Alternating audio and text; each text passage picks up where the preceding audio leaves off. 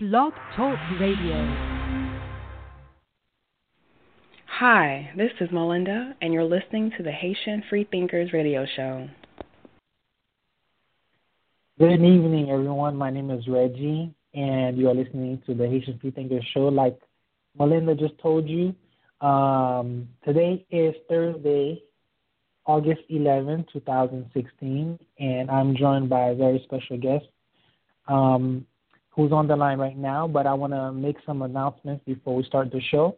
Uh, so normally I usually use Wherever I Go by Michael Bourne, which is a, a, a nice song by this young Haitian DJ, but uh, I want to try to get some copyright-free uh, music. Um, so if you're out there and you want to uh, send me some music that belongs to you, I would appreciate it. Um, I already have uh, permission from one individual actually two guys, but um, uh, I want to do the right thing. So uh, I love that song, but uh, I, I uh, hit him up on Twitter to see if he could, you know, give me permission. But we'll see how that goes. And uh, I'm really excited to have uh, Alex on the line with me, and we're going to talk about um, everything from theology to tea.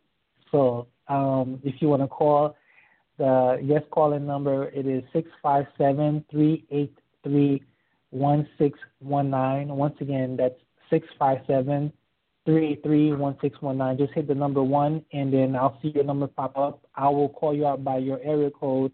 You can speak to myself or Alex, and uh, we'll go from there. So, without any further ado, uh, I'll let Alex introduce himself. Oh, okay, thank you, Reggie, and uh, thank you to the staff for allowing me to be here this evening. Um, my name is Alex Verneret.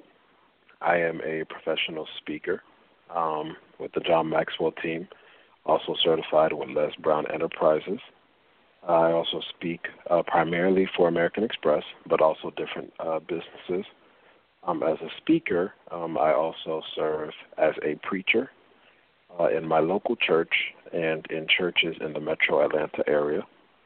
Um, I, uh, you know, I'm passionate about uh, people adding value to people, um, especially at times like this where we see what's going on with the world and uh, politics and just everything in general. Um, I just really live to add value to other people.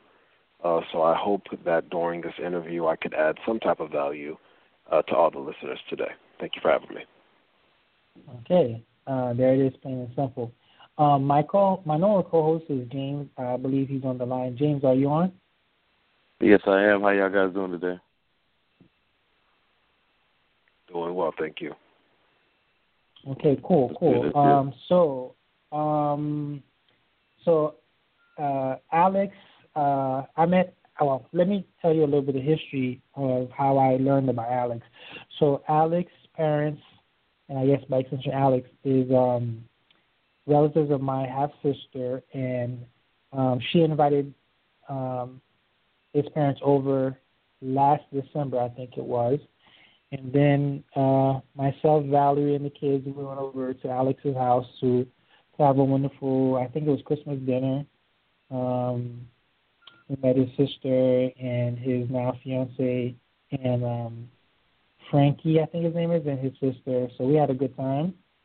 And um, his parents um, have a church nearby, which I went to visit one time and they spoke very highly of Alex. Like, you know, basically like this dude is the man. He's like a prodigy, and he has all um a lot of things going for himself, including you know speaking at some uh, illustrious sounding um, I guess corporations or groups.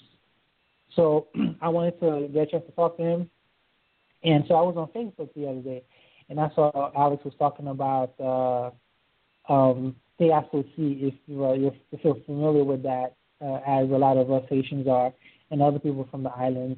And so I said, okay, well, let me let me see if I can get in touch with him because I know everybody's busy doing their thing. Uh, so he was uh, gracious enough to accept the invitation onto the show, and I told him a little bit about us. And um, lo and behold, they're gonna have well, Alex is gonna be part of a revival, which I'm gonna let him tell you guys more about. And uh, unfortunately, I will not be able to to join because I'll be working. But um, it sounds like the kind of thing that I, I usually um, try to take part in. So um, I've never really spoken to Alex at length, so this is like a learning experience for me. So hopefully it is the same for him to learn about what it is that uh, the Les Brown speaking thing is all about, and the other John Maxwell. Um, how did how did you get into those speaking engagements, and what exactly are those?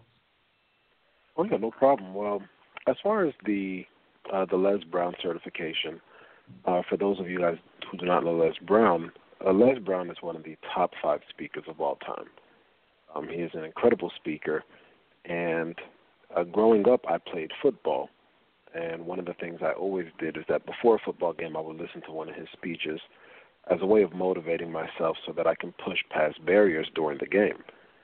And in constantly listening to him, I um, I developed a an appreciation for speakers and, and public speaking.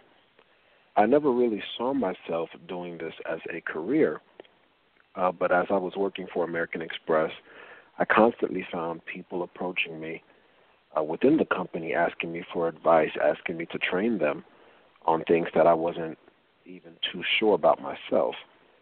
And so as I noticed that people kept asking me for uh, for help and to speak with them about certain things, I realized that maybe this was a gift and that I should pursue it further.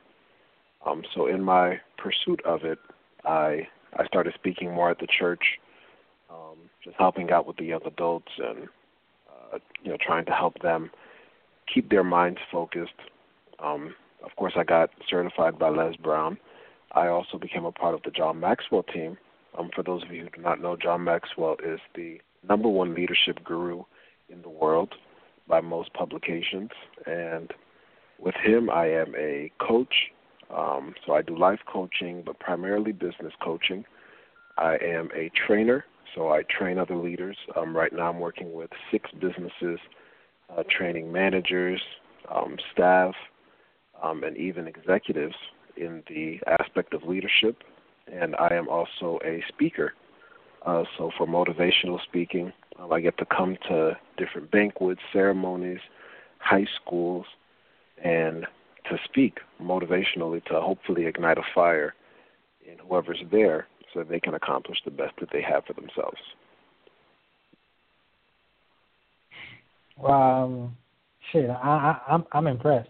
Um, I googled um, Les Brown first, then John Maxwell. Les Brown, I seen um, his face before. I never heard him speak, not that I can recall.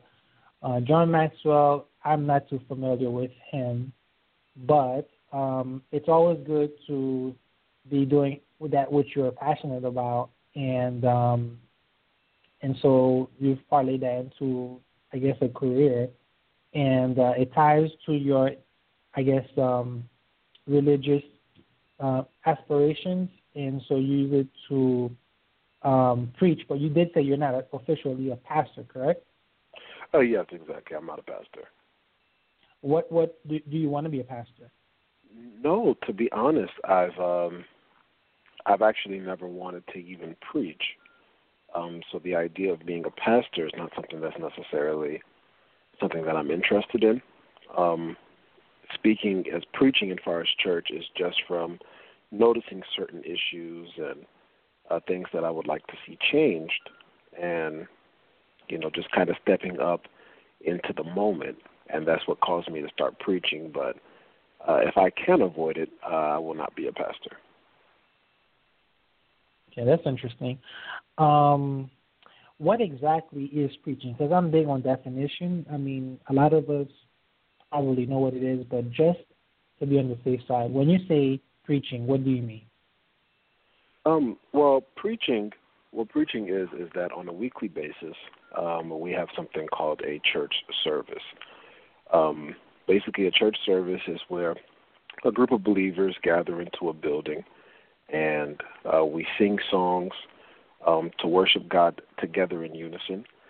And we have a sermon. Um, the sermon is meant to hopefully encourage the public to so that when they're not in church, they can continue serving God outside of the four walls of the church. And so, what preaching is, is being the person who actually stands up there to speak to the public on whatever, on a variety of subjects. But the, the end objective is always to assure that the public leaves feeling encouraged or challenged to help them in their walk with God. Okay. Um, and and uh, tell us a little bit more about the local church that you know. I think it's your your family church, correct? Yeah, my father's the pastor. Okay, so uh, Blood Price Church is called, right? Yes. yes sir. Okay. Um, your father told me about how you guys moved from I think New Jersey um, and came to Georgia. I think you were part of uh, another church for a while. I I want to say in Marietta, but then eventually branched out here in the Lawrenceville area where where I live. And um, can you tell us a little bit more about like you know the process of starting a, a, a church from scratch? Because I, I can imagine how it's you know it's a little bit challenging. Well, even though we live in a religious culture, but you know having to you know to do a uh, a Haitian church. Oh yeah, oh yeah. You I mean you're you're right completely. It's definitely challenging. Um, when my father moved here, he um he got his master's degree in biblical studies while he was living in New Jersey, but he never wanted to be a pastor. He um he wanted to just have the knowledge uh to maybe teach in the capacity of a Sunday school teacher. Um but the our senior pastor at the time uh came to him and told him that he he felt a calling over my father's life for him to become a pastor. And so before we moved to Georgia, my my father became a pastor, but when we moved to Georgia, he wasn't looking to open up a church. He was looking to be an assistant um, at another church. And so when we came to Georgia, we we visited other assemblies, and for a while we were trying our best to to integrate ourselves within those assemblies. But at that particular time, there was a a lack of a Haitian presence. It was 16 years ago, um, so it wasn't as developed as far as the Haitian community and uh, because of that, some of the churches there was it wasn't there wasn't too much diversity with our choices in where we would worship. And so there were just certain things that we weren't necessarily comfortable with, and uh, my father didn't necessarily agree with. And so instead of you know staying and causing an issue, um, he accepted the call to open up his own ministry, and uh, we ended up starting it off in the basement of the house. And one way or the other, people started hearing about us and, and coming to the basement until we became too large for the basement, and we had to move out and actually find a centralized location. And when did you guys find that centralized location? Um, well, we came to Georgia in September of 2000. I believe by December 2001, we actually moved into a location, um, Tabernacle International Church in Lawrenceville, Georgia. Uh, they provided us a small room uh, that could fit about 200 people um, for us to start worshiping there. And then after we outgrew the room, that's where we moved on to uh, to another location, and then we outgrew that location, which now brings us to our current location. Wow, that's uh, that's rapid growth. If it's about uh, the first location within about a year um, of moving to Georgia. So I think that's pretty impressive. Um, and which denomination do, do you and your parents belong to? Um, well, we like to consider ourselves non-denominational. We we come from a Pentecostal uh, background, um, but as far as the church, uh, we consider ourselves non-denominational. Okay, cool. Um, I didn't know that your father had a master's um, in in uh, was it biblical? What, what's your official term? Yeah, biblical studies. Biblical studies. Um, what does that mean exactly? A person with a master's in biblical studies means that they know the Bible inside out. Is that what it means essentially? Um, not necessarily. Um, the funny thing about Bible school is that Bible school doesn't necessarily teach you the Bible per se. um, what Bible school actually does is that it teaches you everything around the Bible so that you can have proper context when reading the Bible. Because, you know, as far as learning the Bible, you have to read that for yourself. But as far as context, uh, historical documentation, um, you know, dates, maps, things of that nature, those are also very important, especially when pastoring, because you can read a passage in the Bible, but if you don't understand the context, you can take that one passage and completely lead astray an entire church. Um, so it was very important that he learned the the actual historical context, who wrote it, what was going on in those times, um, things of that nature. And of course, while doing the biblical studies, he also uh, spent a year emphasizing on business administration so that he could learn how to operate a church and things like that. But that's mainly what the biblical studies is about. Okay. So what, while he was doing his studies and obviously growing up, you know, with him being very religious, was there any, um, I guess, pressure for you to follow in his footsteps? You know, it's funny. it's funny, Reggie, that you say that because I actually did not have any pressure. Um, the thing is that, especially in um, churches, um, our epistemology, we kind of understand that the preacher's son is either uh, very spiritual or he is the complete opposite of what you want to be. And I was actually the complete opposite. So I was in the church. I played the keyboard out of loyalty for my my father, but he always knew that my faith was not necessarily in that place. And so I didn't have any pressure as far as to follow his footsteps. Uh, the only pressure that I felt was to to contribute somehow, and I did that by playing the piano for the ministry. But I was never pressured into you know, preaching or anything of that nature. Okay, okay. Because uh, from my experience, there's definitely a, a, a stigma uh, from um, the children of high-ranking members or pastors, and it's usually, um, from my perspective, very pressure-based. There's an expectation for them to, like you said, um, either follow or either rebel. And um, you know, I, I've always been interested to find out, you know, people, somebody's perspective who who's been in that situation. So that's good. That's good. Um, they did seem to be very um, understanding and open, and they're very good communicators. Uh, something that uh, I don't think I experienced too much in my household, especially from from my stepfather. Uh, so that's good. Would you say that your father is Americanized, or you think that he's always kind of been that guy? uh, and, and your mom too.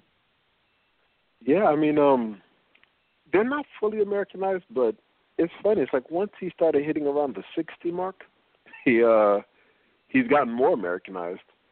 Um, you know, I believe that the the church where we were at in New Jersey um, was, had a very different culture than our church now. Um, it was very regimented. You know, women don't braid your hair you know, no no makeup, you know, no this, no that. It was uh it was very regimented and you know, when we came to Georgia, um, of course initially those those those force of habits uh start to display, but um after a while it just you know, I, I noticed that he just became uh, more and more understanding and he's constantly growing in that, constantly challenging himself, uh constantly reading and you know, just looking for new ways to be effective in 2016 because what was effective, you know, in the 90s is not effective anymore. So I feel like it's something that he's he's growing in, and he's uh, he's come quite far over the past couple of years. Okay, that's that's really good to hear. Uh, I want to remind everybody once again that you are listening to the Haitian Free Thinkers Radio Show. My name is Reggie. My co-host James is on the line. Where you're talking to Alex tonight. He's our special guest. If you want to call in to the show, you can dial 657 383 1619. Once again, that's 657 383 1619. This show is currently live, but if for some reason that you missed the show, You can catch the show on iTunes, Google Play, Stitcher Radio, Spreaker Radio, and uh, those are the places that you can get all the past shows. This is show number 76, so there's 75 shows that you need to catch up on. Um, so Alex um, is uh, is a guy that I found very interesting. So here we are talking live here. So if you want to give him a call, this is the time to do so. Uh, do you have any thoughts or questions, James? Oh yeah, I, I did want to ask him um, since you know uh, since he's the preacher's uh, child and everything. Was he uh, coming up as a kid? Were you kind of mischievous? You know what they say sometimes about the preacher's kid. You know, it's like a little running joke in the church. Yeah. Um, yeah, definitely. I, I definitely was. I um I found pleasure in doing the opposite of what I was told. And a lot of that stemmed from watching you know, because there's there's one thing when you're a church member and there's a different aspect when you're actually one of the uh, quote unquote high ranking people in the church. Uh, because you see how some people act behind the scenes. And so to hear about people gossiping about my father or you know, to see a preacher one way on stage and one way off stage, um, it really turned me off. And so I I lived my life out of a consciousness of avoiding avoiding being like them. And so I tried my best to to do everything opposite of what they were doing. So I was extremely mischievous and I was quite the rebel. Oh, okay. Okay. Um Okay. Uh, you have any other questions, James? Uh, not right now. Some more come to me though. Okay, so we are a group of Haitian free thinkers. So Haitian free thinkers is a group that I started back in uh, 2012, um, January 12, 2012, to be more specific. And I started the group basically to see how many secular Haitians I can find. Um, I myself, I'm an atheist. Uh, I'm an atheist because uh, primarily because I read the Bible and I researched it. Uh, so here we are, four years, uh, and we have this radio show. And uh, I remember when your father came over and your mom came over. I mean, they were so nice. They brought gifts, and um, they were inviting us to the church. And so I felt really um, this is the part of the show. I'm gonna I want to let everybody know if you're listening live and you don't speak Creole, you're you're gonna have to learn something because I wanted to you know practice. So I felt really gêné to uh, be like, oh, that's really nice and everything. And and I personally don't mind visiting churches. It's just that there's this um, concern that I have all the time that you know if I tell someone who's very religious that I'm not religious, that they're gonna turn sour on me. So I was very very concerned about that. So I was like, oh man, you know that's that's just such a shame. And uh, I, I I wanted Haitian free thinkers, or at least myself, Reggie, to try to be like an ambassador or a bridge to kind of like help see if I can improve that situation where people who are secular like myself and James and other members of the group don't have to feel um, bad about saying what it is that they believe or do not believe. Uh, so that's how I felt when I, I first met your parents. And eventually I went to the church one Sunday, and I haven't been to church in a while, um, mostly because of my schedule, plus we moved to Georgia from Florida a couple of years ago now, and uh, just obviously don't go to church. But um, there was a lot of things I had to, to relearn based on when I used to go to church a few a few years ago. Um, and I, one of the things I loved was going to, to, to the to the youth side um, to do um, Bible study or whatever. And I don't know the name of the gentleman, but there's a the Bible study the youth guy. He's from Boston, and uh, I remember he was talking to the to the, to the kids, and I remember the look on their faces and everything, and um, and I just wanted to to like observe and absorb and see what what the church was all about that day um, you were not present. Your sister wasn't there, so I was one of the. I I really didn't know too many people besides your parents. So, but it was very nice. Um, it was a classic um, um, I guess, church uh, session, and but I had to leave a little bit early because I had to go to work. But that's been my experience so far. So, do you have you met any uh, Haitians that are that are atheists, Alex? Oh yeah, um, definitely. Um, not too many, but more so as of lately. Um, as our Haitian community is growing in Georgia, uh, we've met a couple. We've had some come by the church. Um, actually, I believe it was about two weeks ago. I was uh, speaking for Verizon, and one of the gentlemen uh, who's in their leadership team is Haitian, who is actually an atheist. And so we did have a short conversation. Um, you know, just a friendly conversation. I got to know him, but I have come across quite a bit of of atheists as of lately. Um, that's interesting. Uh, I wish I could get in contact with with all these individuals, but um, I was just thinking you know, the same became, thing.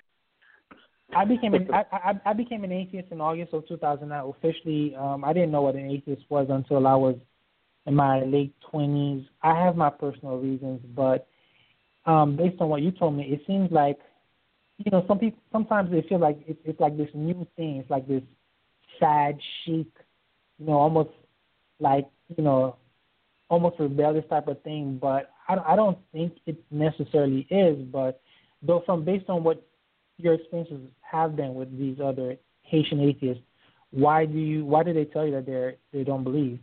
Um, you know, most people that I've met who told me that they didn't believe there was uh there was a story behind it.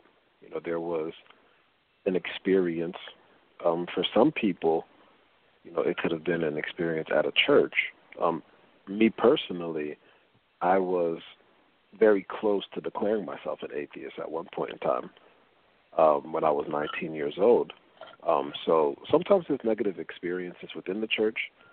Um, you know, for some people, it is, you know, as far as studying uh, when a book in the Bible was written was written, and then they say, well, why was it written 30 years after the event actually took place? You know, how do we know it's true? Um, so a lot of people have different reasons, but most uh, the most compelling reason that I've heard is usually from some type of church hurt, um, being in a church uh, where people mistreat them or something happens, and then it, it kind of sends them into a path of studying, and then they just decide, um, you know, maybe this is not for me. Okay, that that sounds pretty um, pretty reasonable, pretty um, popular. Again, for those of you who are listening live, this is a special show. Alex Verneret is on the Haitian Free Thinkers radio show. The guest calling call in number is six five seven three eight three one six one nine. Once again, six five seven three eight three one six one nine. Just call. You can listen. Press one if you want to speak to myself or our special guest Alex here. And uh, yeah, I have a question. It's been a great. Sure. Uh, Alex, uh, if you don't mind me asking, um, what was it that almost uh, made you uh, declare being an atheist, and what was it that I guess changed your mind or whatever? Well, yeah, no problem. Um, honestly, it was it wasn't one particular action, but like I was saying earlier, you know, being a pastor's son you know, being in the background, um, I would see preachers, you know, who were sometimes extremely spiritual on stage, and then I would get a chance to see them off stage. Um, you know, I've I've grown to respect my father tremendously because I've, you know, to me, I've seen him the same way off stage that he is on stage. Like um, what Reggie's saying about his kindness, that's something that everybody says. You know, he is that type of person off stage, on stage what you see is what you get. But I saw so many other speakers and other preachers who were who were different on stage and off stage. And there was one particular time um, where we had a choir director at our church who wanted me to date her daughter. Um, and because I wasn't interested in her daughter, um, you know, she kind of started spreading rumors about me and a lot of people bad talking me, and I just said I, I didn't want to be a part of that group of people anymore. Um, and so, of course, growing up, I didn't really have a chance to accept faith for myself. It was, I was conditioned, you know, to to accept faith. I wasn't told if I had a choice. You know, this is what I, I grew up to know. Um, so I, you know, I was I was questioning a lot of things, and I said, you know, this is not for me. I don't want to be a part of this group of people. I'm not even sure if this thing is real or not. I don't want to be wasting my time. Um, but then, what ended up bringing me to uh, to Jesus was I was playing football um, in a college out in Minnesota, playing collegiate football, and I had a head injury. And um, in the head injury, I was uh, I was asked to to possibly go through surgery. I decided not to go through surgery, but I was told that there could be some complications down the road. And so I did not want to go through surgery because they were speaking about speech impediments um, and just having diff- different mental issues down the line. So in in in opting not to take the surgery, I understood that I was of major risk of you know possibly passing away. And so that kind of happened, and I still didn't believe, but it was a preacher who I did not know who called me up on stage in front of the entire church, and I wasn't, I didn't tell many people what was going on. It was just my then girlfriend, my sister, and uh, my best friend who knew what was going on. And the preacher called me out in front of the entire church, and he said, God said He's going to heal you. Um, most of the church had no clue that anything was even wrong with me. So when he said that, I was just kind of, you know, I kind of played it off. Um, but then when I realized that I was actually healed, I went I went and got an MRI done um, by a neurologist, and when I realized that I no longer had any issues as far as punctured veins in my brain, um, it made me stop and say, "There's there's something there's something behind this," and that was kind of my first time seeing that. Okay, maybe this faith thing is not is not a gimmick or a or a game to make money. So that's that's kind of what led me down the path of instead of thinking everything is always wrong, let me actually study. And I, I took theology at Liberty University and started studying more until I until I became a full fledged believer. Okay, thank you for answering that question. Thank you. Excellent, excellent. Again, uh, great show. If you wish to call in, six five seven three three one six one nine. Don't don't miss out on this. Um, good segue because uh, I'll tell you a little bit about um, the video that I saw Alex talking um, on that uh, will tie into what it is that he just said about how how he um, reaffirmed, I guess, his faith. But first, a little um, voice intro from our friend Javon from Jamaica. So Jamaica. So listen to this real quick. Hey, this is Javon from Jamaica, and you are listening to the Haitian Freethinkers radio show.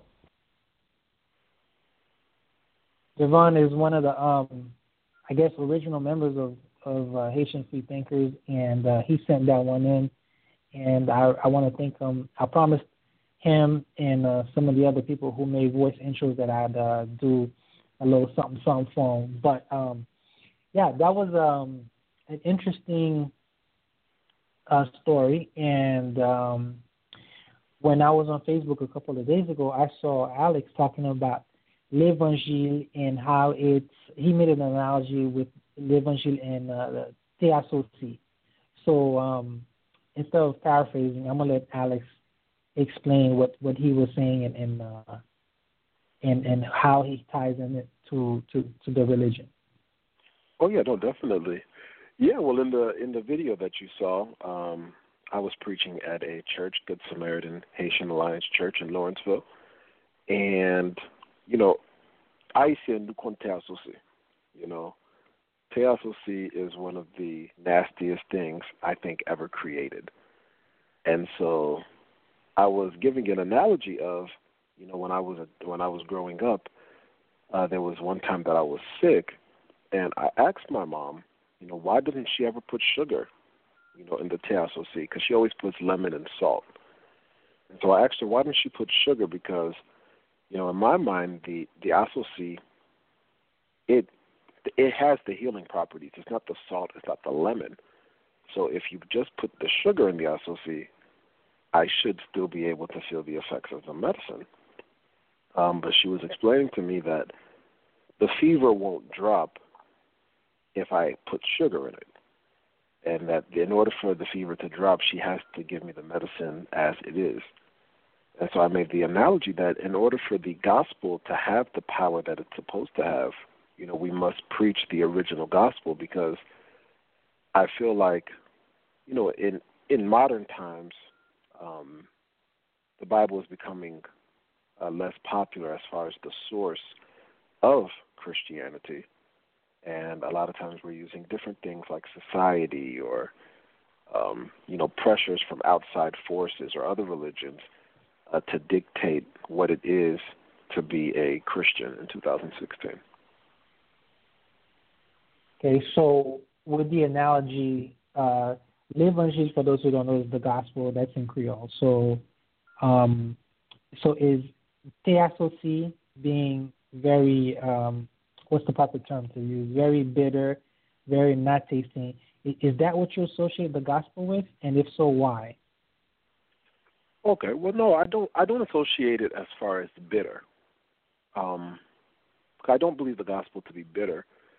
Um, but the thing about te asosi, the reason why I feel like it could associate with the gospel is more because it medicates. You know, it you know, it treats in in my opinion spiritual sickness. And so the te asosi because it treats the body and so that's kind of the the comparative point um, as far as it being something that can help treat illness. And so that's why I associated it. Um, of course, in treating an illness, there are some things that you might not necessarily like.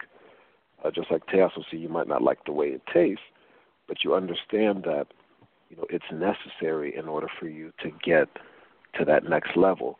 And so I do feel like sometimes the gospel you may not have what you necessarily want, uh, but as a believer, I I still hold on to my faith even in those times because I know that's what's best for me.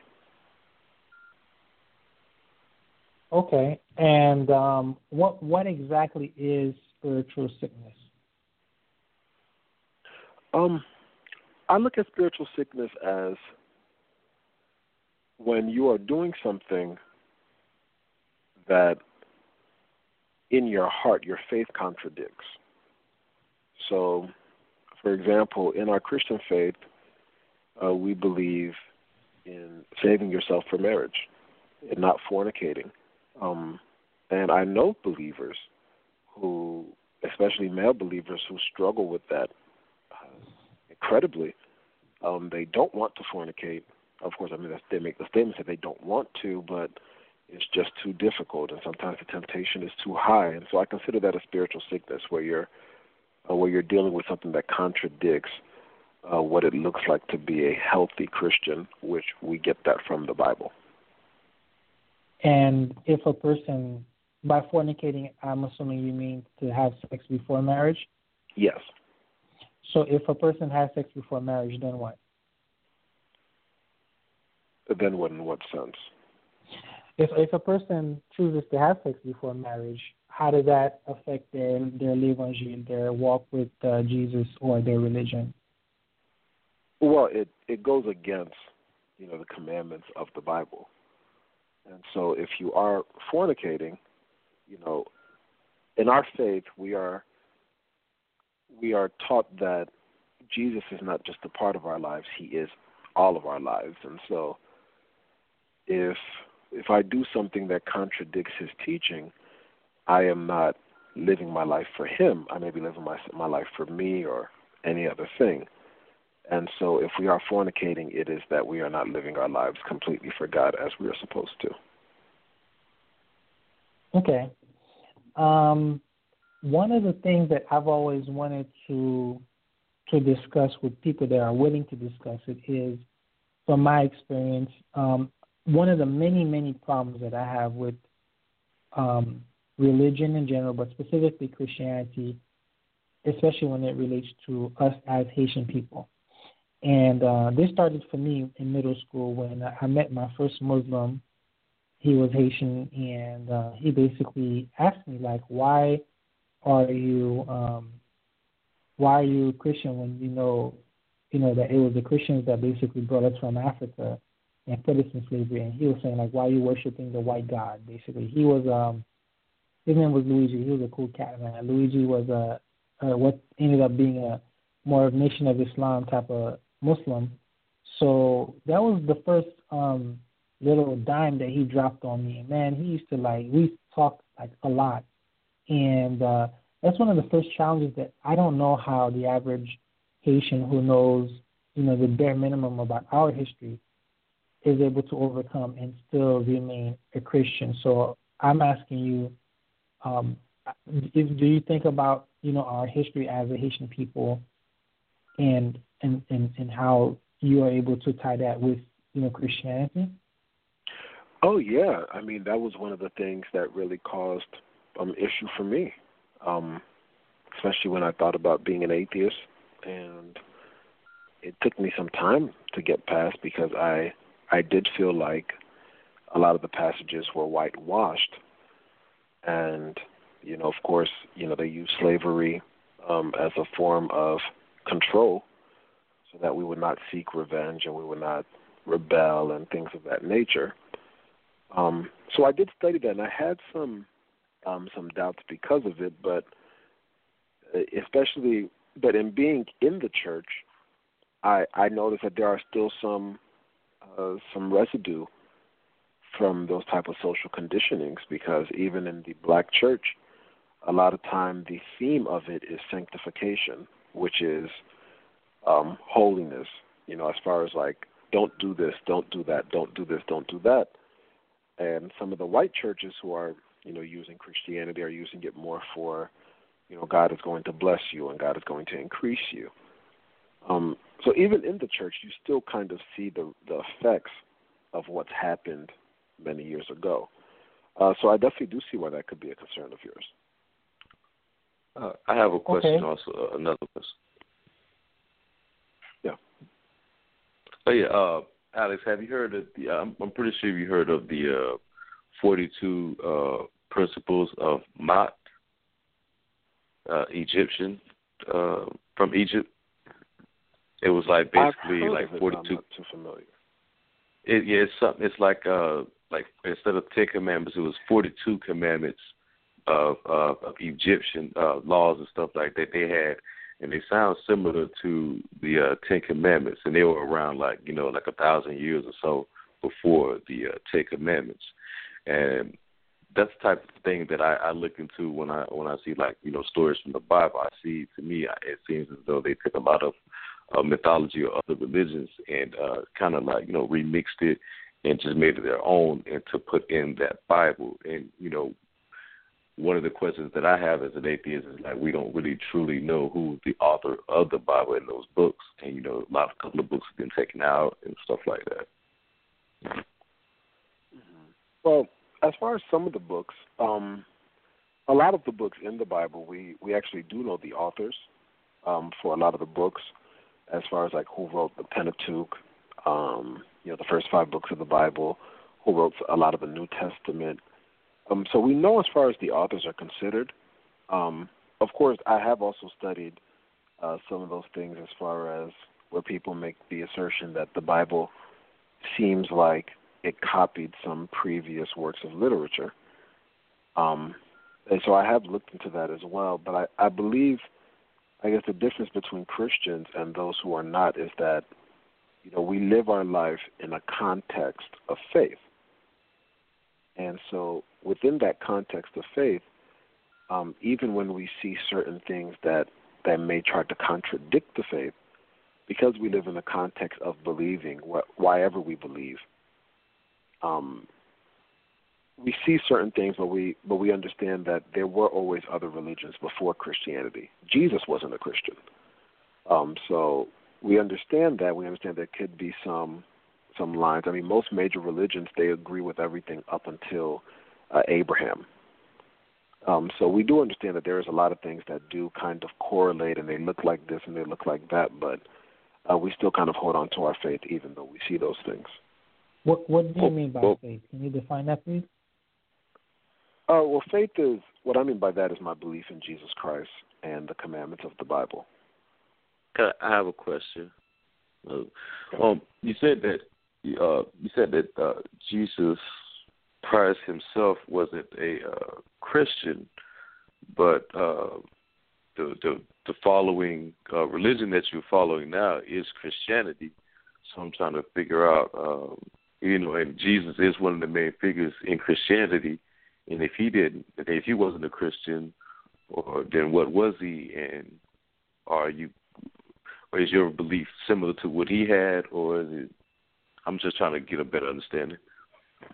Yeah, no, no problem. Yeah, as far as um Christianity, to be honest, the term Christian is something that I I'm actually not too comfortable with because Jesus did not establish the term Christian. It was it was actually established in a way of mocking the followers of Jesus. Um, usually, when Jesus spoke to his followers, he either called them disciples or believers. But as far as Christianity is considered, um, Jesus was actually Jewish. In order to be, you know, Jesus could not follow himself. And so Christianity is centered around following Christ and trying to mimic the standard that he set for us. And so, since he was Jesus, he cannot be a Christian. Um, it's everybody who came after him uh, who became Christians and followed him in his lead. Okay. But he was I- I- um, Jewish. I, I actually seen a uh, documentary where a guy was basically he said the same thing as far as um, you know that um, uh, he said something to the effect of uh, yes that the Christians they were like they were they were it, the word Christian was almost like a derogatory term, you know, it was like an insult uh, back in those days. Yeah. Yeah, it definitely was. It wasn't something um because when they when they say Christian, uh Christian is like Christ. And so it was basically almost telling people that they don't have a mind for themselves. You know, they just see this man and they follow him. And a lot of the Jews in those times actually wanted to kill the Christians.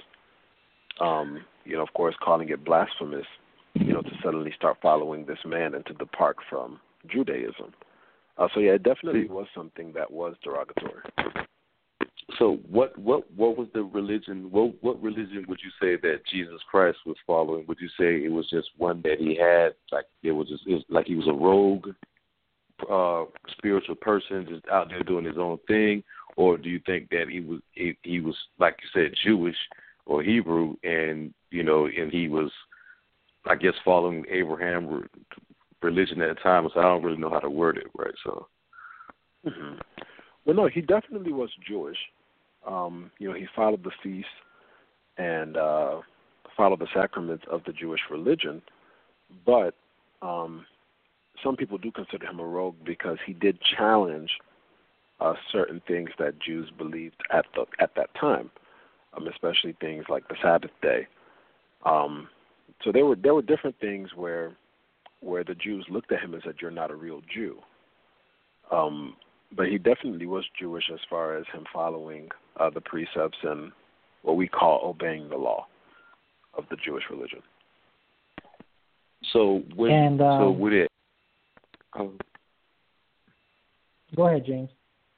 I was going to say, would it then at that time? Would you say that, um, especially if he was if he was Hebrew, uh, wouldn't it, I guess instead of being Christians, people would be you know follow Judaism or Oh yeah, Hebrew religion? Mhm. Yeah, most of them were followers of uh, Judaism at the time. Okay, I was just trying to get a better understanding. Yeah. Okay. Um, my question was, why should the average person uh, care about Jesus? Um, I mean that's a that's a loaded question for me because I believe that that the way as intelligent as this world is, I don't believe that everything just appeared. I don't believe that you know uh, there there could be a big bang, but I feel like there had to be something here before everything. There had to be somebody intelligent, some type of intelligent being that created everything. And the way I look at it, um, especially this is what kind of led me uh, to my faith walk, is that I had to ask myself, well, what do I lose from serving Jesus? And so when I looked at his commandments and and uh, the things that were in the Bible, I said, well, I don't lose anything. And so I rather, if I'm wrong in serving Jesus and I die, nothing happens to me. You know, I, I, I sleep. That's why I believed at the time I just sleep and nothing happens to me. But if I'm wrong about serving Jesus, if if I decide not to serve him and then I find that I'm wrong after I pass away, I risk, you know, being in hell forever. And so especially in looking at that, I said, well, especially after my experience, I felt like, well, this is something is going on. There's a reason why this man knew I was sick. There's a reason why he was able to tell me certain things. And so there's something real. There's something behind the scenes that I don't know about. I'd rather take my chances and serve God than to find out afterwards that I should have took my chances and then it'd be too late. So you don't Pascal worry about wager.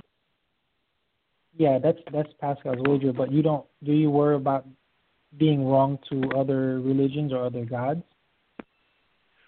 No, um, and I believe that comes primarily through my personal experience. Um, you know, of course, just my personal experience was somebody telling me I was healed, and he did it in the name of Jesus, and then I was actually healed. Um, so I do not do that, especially I feel like I have a relationship with God, with Jesus. Uh, when I pray, um, I feel like He answers my prayers, and so just in my experience, I I feel like Jesus is more real than people that I see face to face, day to day.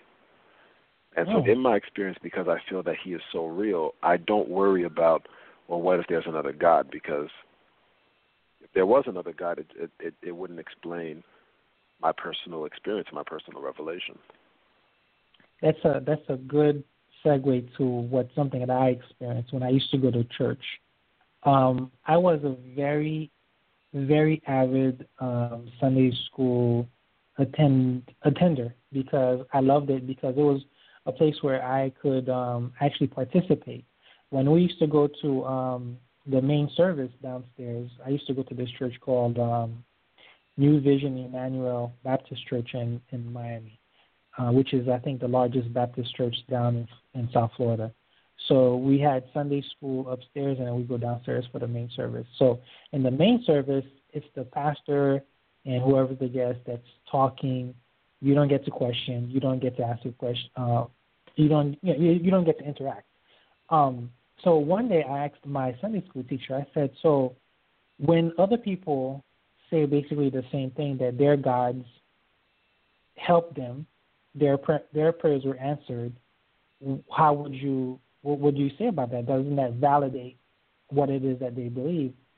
And um, my Sunday school teacher basically said that it was our God that kind of did something positive for that person, and um, essentially that's that's basically it's kind of like stealing credit. And I couldn't believe that he said that because I'm like, to me, the same thing applies towards Christianity. They could just say that, well, you know, it's our God that is being benevolent towards the Christians, if that makes any sense.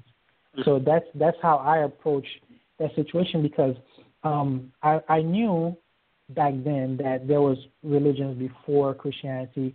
There was a time when Jesus wasn't even born. If you want to add Christian uh, uh, Jesus into the timeline, and there's other people that obviously don't are, are not even um, part of the Abrahamic religion, and they function still to this day.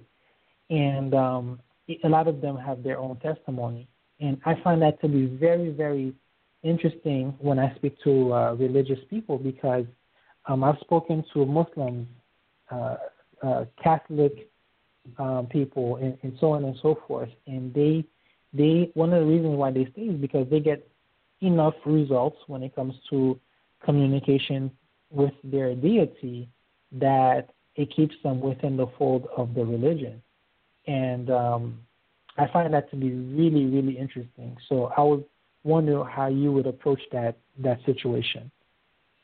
Um, you know, for me personally, um, I've heard that before. I, I've heard people say that, um, you know, they almost passed away, and while they were in the coma, they saw, you know, Muhammad or they saw somebody else from another religion uh, speaking with them. Um, the same way that people would say while they were in a coma, they they saw a figure who said he was Jesus speaking with them, or an angel. Um, so I have heard, you know, multiple uh, multiple comments about people that they've seen and why they believe it's real to them. Uh, the way I I view it is that I can't judge them on their reality. Um, perception is reality. Uh, what you perceive as real is real. You know, our pain is usually not from things that occur, but it's the story of what we said occurred, and that's what makes us feel pain or suffering afterwards and so I don't I don't really respond to them as far as argumentatively to say, no, that's not true. You know, it was really Jesus. Um, honestly, I, I take the approach of praying for them because I used to think everything was luck.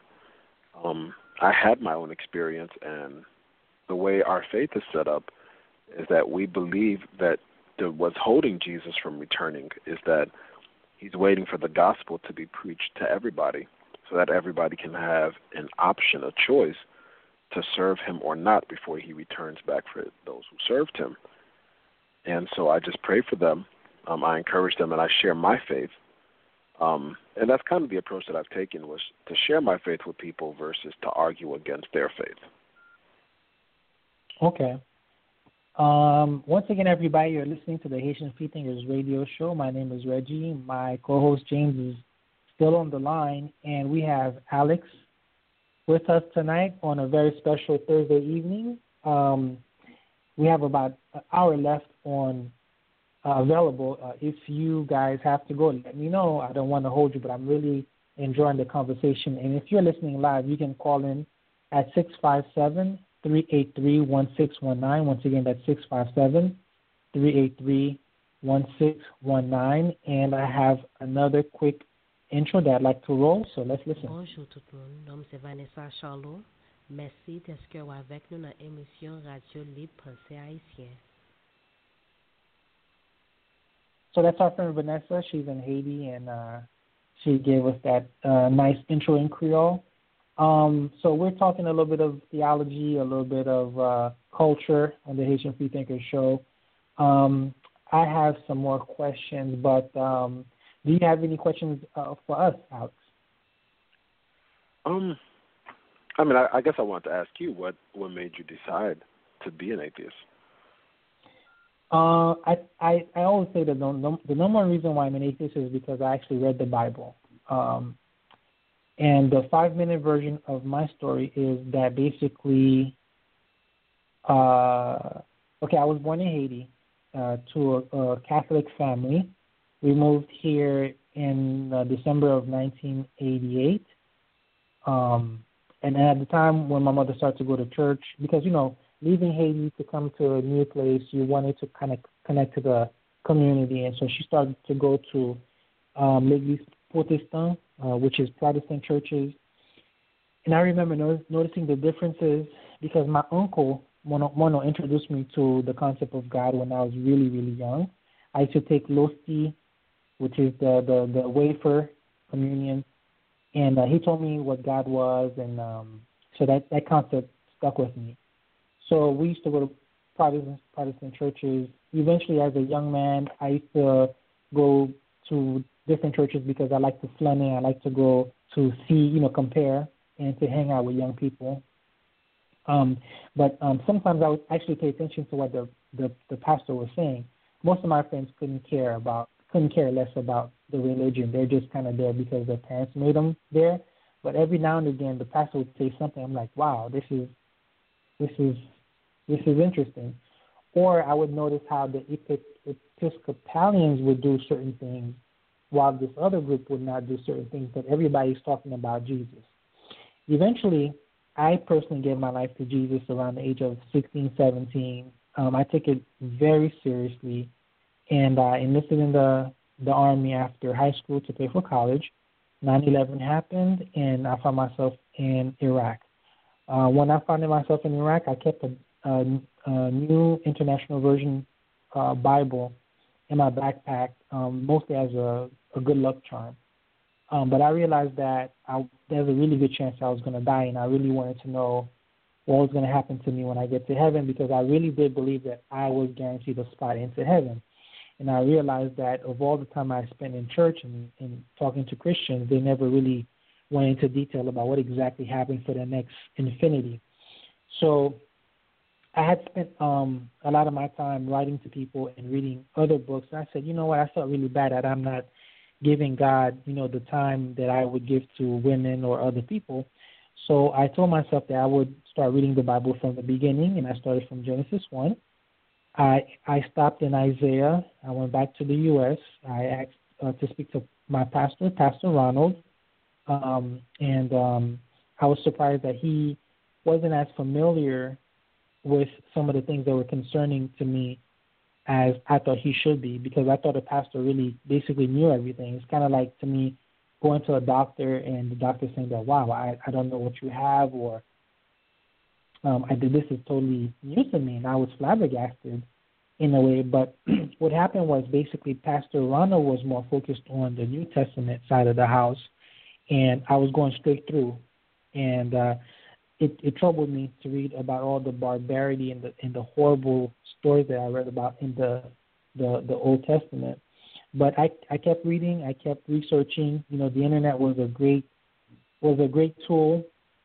And whenever I did find stuff like you know the list of contradictions, which I think everybody who reads will eventually have to deal with, um, I still kind of tried to reconcile them and after years of just reading, um, uh, I was like the Christians would say, I was on fire. I really was passionate. I was basically like a like a zealot. I was I was really really really into it. Um, 2009, I met with some some some atheists, and I was like, wow, that's those are my people. That's who I am. Um, couldn't say that I believe uh, anymore because um, I knew I knew too much, and uh, but the, the, the short answer is I'm an atheist because I, I read the Bible and I researched it.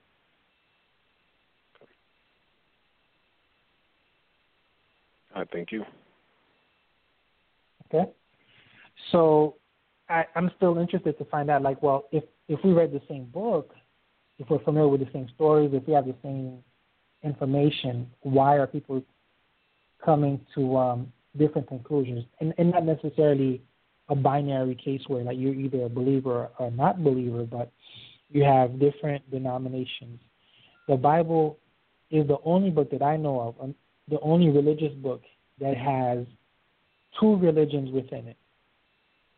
I don't know any other religious book that that has that situation going. Um, I actually took my time to ask uh, some Jews about Jesus and why they they rejected him after get, getting the response from my um, church members. And uh, the the the, re- the reason why they rejected Jesus is, is, is very easy to understand, and it's, it's it's it's in the Bible.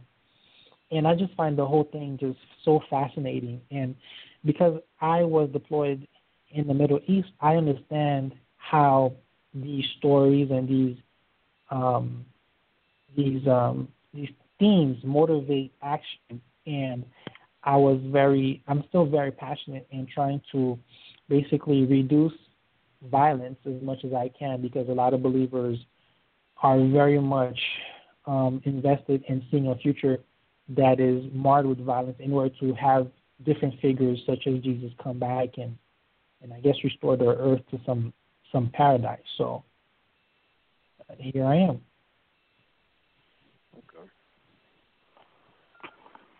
Well, no, man, I definitely think that's uh, that's interesting, um, especially with the different religions, um, you know, all coming out of the the same book.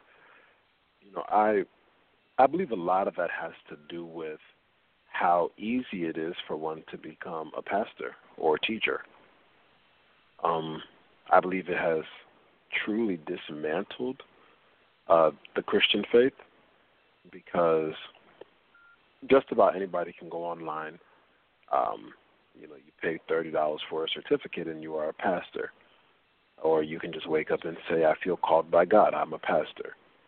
And Correct. so a lot of people end up teaching things without without literally understanding uh, the context, the history, and those things are extremely important because if you know the Bible was written thousands of years ago, and it was you know in our belief it's not written to us but it's written for us, and so in order for us to understand you know what the the writer was attempting to convey, we have to have some type of contextual background to understand it. And so, because a lot of people don't spend the time um, and the energy to actually understand the context, to look at the maps, to to understand what the words meant in Koine Greek, you know, at the time, um, I believe that that attributes a lot to why there's so many faiths branching off, and even now, I feel like more faiths are being built every day. Um, you know, from from quote unquote the same Bible, but people taking a passage and completely taking it out of context. So it is a frustration, especially for people like uh, like myself who are speakers, um, because you know when I speak, I I've, I've already studied the Bible. I spent three years studying theology, but I even if I'm preaching on a particular passage, I spend time looking into a correspondence. You know, I try to understand what the words, what each word means. You know, I, I look at the context of who wrote it, uh, when they wrote it, what was going on at the time before I preach, because I definitely don't want to ever take anything out of context. But unfortunately, like you said, that that is the case nowadays, and it, it has branched into many religions stemming from one book. Okay. Um, context. Okay, so that's a very popular, um, I guess, response, and it is possible to be out of context, and I understand context. So, for me, what's frustrating um, is when I deal with someone who is a believer of different backgrounds, and I'm explaining why it is that I don't believe in the religion or a particular story. One of the first things that that they tell me is that I am out of context. So even if that's the case, one of the things that I find very fascinating and frustrating is that the person that's speaking don't ne- they never make the same admission that it is possible that they are out of context and I'm within the context. So even if it's possible that one of us or both of us are out of context, it seems to me that the skeptic is almost always deemed as out of context. Uh, will you ever run into that? Oh yeah, of course. Um, I mean that's the that's the thing, is that a lot of us don't spend time because faith is really believing, and that and the teaching of Jesus. I mean, it says to believe without seeing. You know, so where there is a plethora of facts, you don't need faith. So the reason why we we need faith, we need to believe and trust, is because we we don't have all the facts that we would like in order for us to just make a logical decision with you know Jesus is the only way. You know, it does require a level of faith and trust because we we lack some facts. And so um as far as me, I'm not an apologist. You know, I don't I don't necessarily try to argue people with with people. I mean, if somebody asks me a question I don't know it, I'll tell them I'll research it. You know, I'll look into the context myself versus just throwing out a generic answer because you'll be surprised how many things people do in church even to this day um, that is still out of context from what the Bible actually asks, and it is a common practice in a lot of churches. Um, I, so, I sorry, go ahead.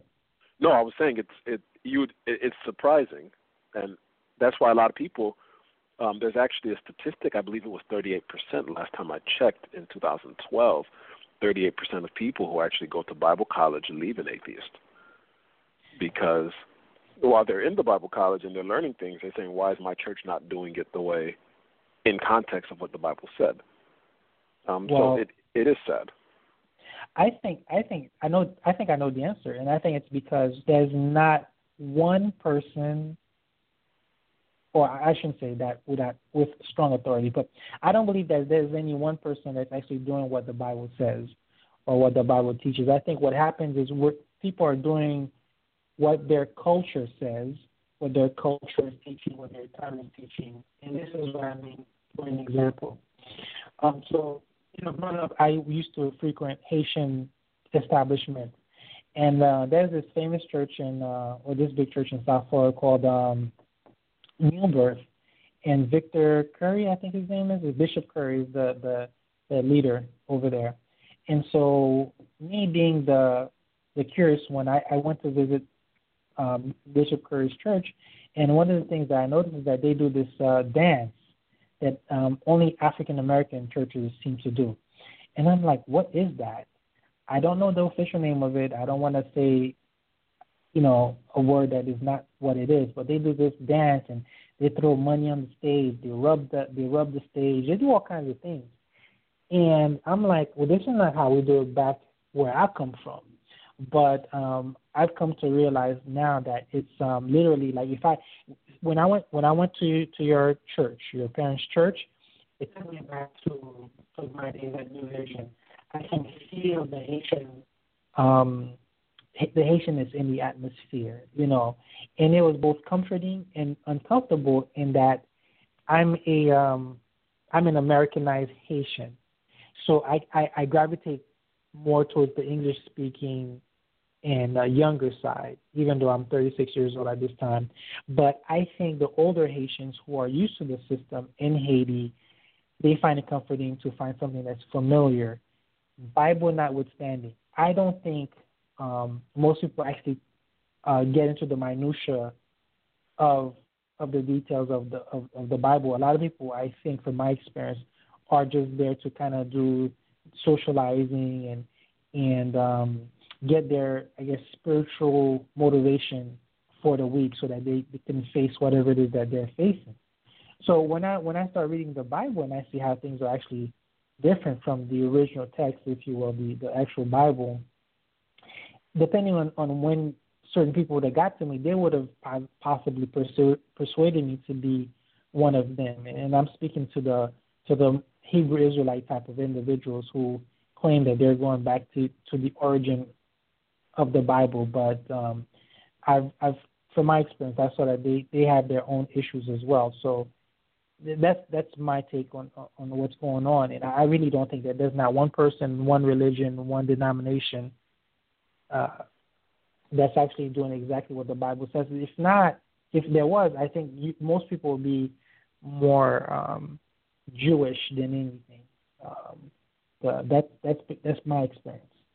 Well, no, I mean it, it's true what you say. Actually, um, there's there, and this is where a lot of the division begins, because the thing about the Christian faith is that the Christian faith, you know, especially the New Testament church, we're not centered on the law per se. Um, and so what that is is that our faith gives us basically there are commandments of God, commandments that we should live by. But then there are different things like the way Jesus served uh, is not the way Moses served. You know, at, at at one point in time, you have God telling Samson, you know, you not to cut his hair and to be a Nazarite, and even in the New Testament, you see John the Baptist, who was a Nazarite, who had long hair. Um, later in the Bible, you see Apostle Paul, um, you know, telling men that they should not have long hair and that that would be a shame. So, the way I look at it and the way that we're taught is that the commandments of God will remain the same forever. The things that God commands, they are always going to remain the same, but the implementation of those commands, they change from generation to generation, from culture to culture. Um, I believe the American church struggles more than any other church, um, especially when I see people who come from Christian churches, um, like from Africa, or even Christian churches directly from Haiti, you know, they are more solidified in their faith, I think, because we don't have all of these differing cultural implications that we deal with in America. You know, even in, I say it all the time, in my church, we have two cultures battling with each other. We have an Americanized where, you know, our young people want to sing contemporary music, and then we have the Haitians with their with the Haitian culture who wants to sing from the hymnal, and it, it it does cause a lot of friction because people's perspective on the Bible is oftentimes shaped by their cultures. Um, the beauty is that the Bible gives that gives us that opportunity to still be relevant uh, to a particular group of people. But at the same time, I, I believe it does become dangerous where we are not following the actual commands that Jesus told us to follow. That's where I believe. So we can have different churches, we can have different styles, um, but when you're actually going against something Jesus commanded, or when you're coming against somebody who does something different than you, but it's not necessarily a commandment from from God, that's why I think there's an issue. Okay. Um, excellent. So we are coming down the home stretch of the show. Uh, once again, uh, if you wish to call in, the guest calling number is 657 383 1619. Uh, you're listening to the Haitian Free Thinkers radio show, show number 76 with Alex Verneret, um, who's been awesome. So uh, there's a revival coming up, so I wanted to touch a little bit about that. Uh, tell us a little bit about it, what it is, and and uh, your part in it. Oh, wonderful! Yeah, well, um, yeah, we have a, re- a, a revival where I am one of the guest preachers. Um, it is a three-day revival. Uh, basically, what a revival is is um, let's say that people's faith became dormant or passive. Um, they do a series of services consecutively, night after night, uh, just meant to kind of ignite the fire, ignite that that hunger uh, for God. And so I am privileged to be one of the guest speakers. I'll be speaking on Saturday um, at, I believe, the uh, one of the larger Haitian assemblies in Austell, Georgia. It's called Open Bible Tabernacle, um, and I'm speaking for their young adult ministry, ranging from 18 to 30. Okay. Um, I think you guys have a theme each night. Is that correct? Well, yeah, actually, yeah, there's a theme for the revival um, completely, and the theme is to always bring your A game. Right. And so right. it's just basically almost motivating people to, you know, to give their best to to serving God, give their best in life, and always bring your A game. Okay. Um, and what what's the dates and times and the location again? Yeah, no problem. It's at Open Bible. The address is 2870 Clay Road in Austell, Georgia, uh, 30106. The service times are at 7 p.m. nightly, uh, starting August 12th to August 14th. There will also be a question and answer session um, so if anybody, especially anybody who um, who listens to this show, would like to come and ask questions, and um, you know that would be awesome. But that's on Saturday um, from 4 to 6 p.m. Uh, before the service that will be following at 7 p.m. I personally will be speaking August 13th, which is Saturday, at 7 p.m. And I will also be at the Q&A session. Okay, awesome, awesome, awesome. Okay, well, uh, you've been you've been great, and I want to thank you again for for coming to the show. Uh, James had to go, and um, I know that everybody's time is precious. So, if you have anything for me, uh, we can wrap it up. But I'm I'm open to answer answering any questions you may have.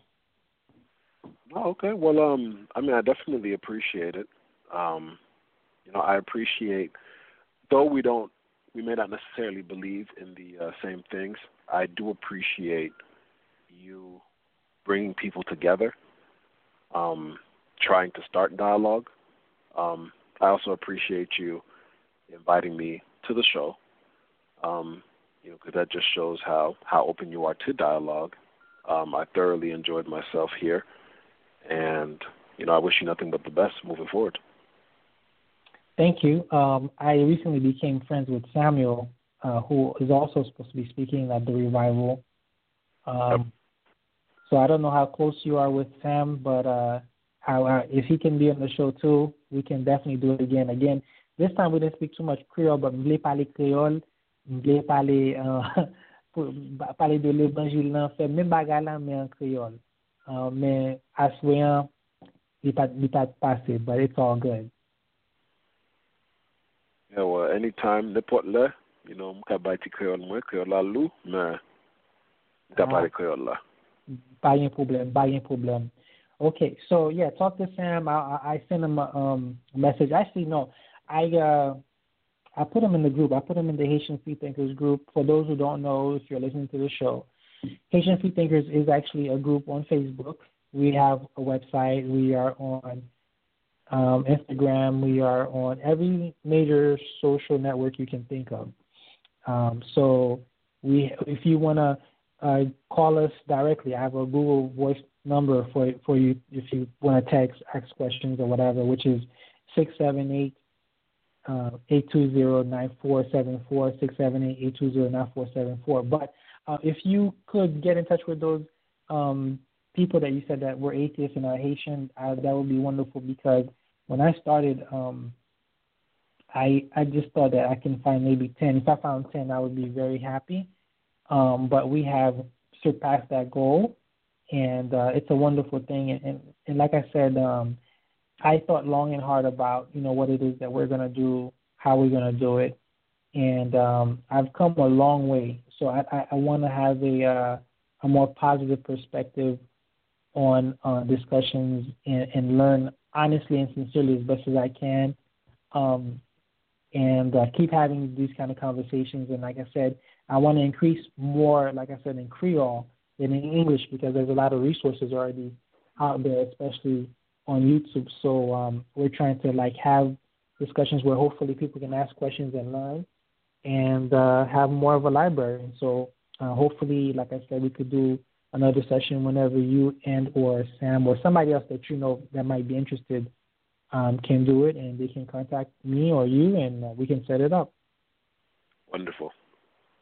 Yeah, I'll be sure to talk to Sam. I should be seeing him at the revival, of course, this weekend, so I'll be sure to bring that up to him.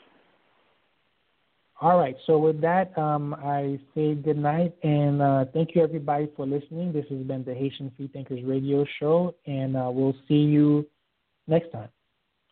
I thank you. You have a good night. Good night.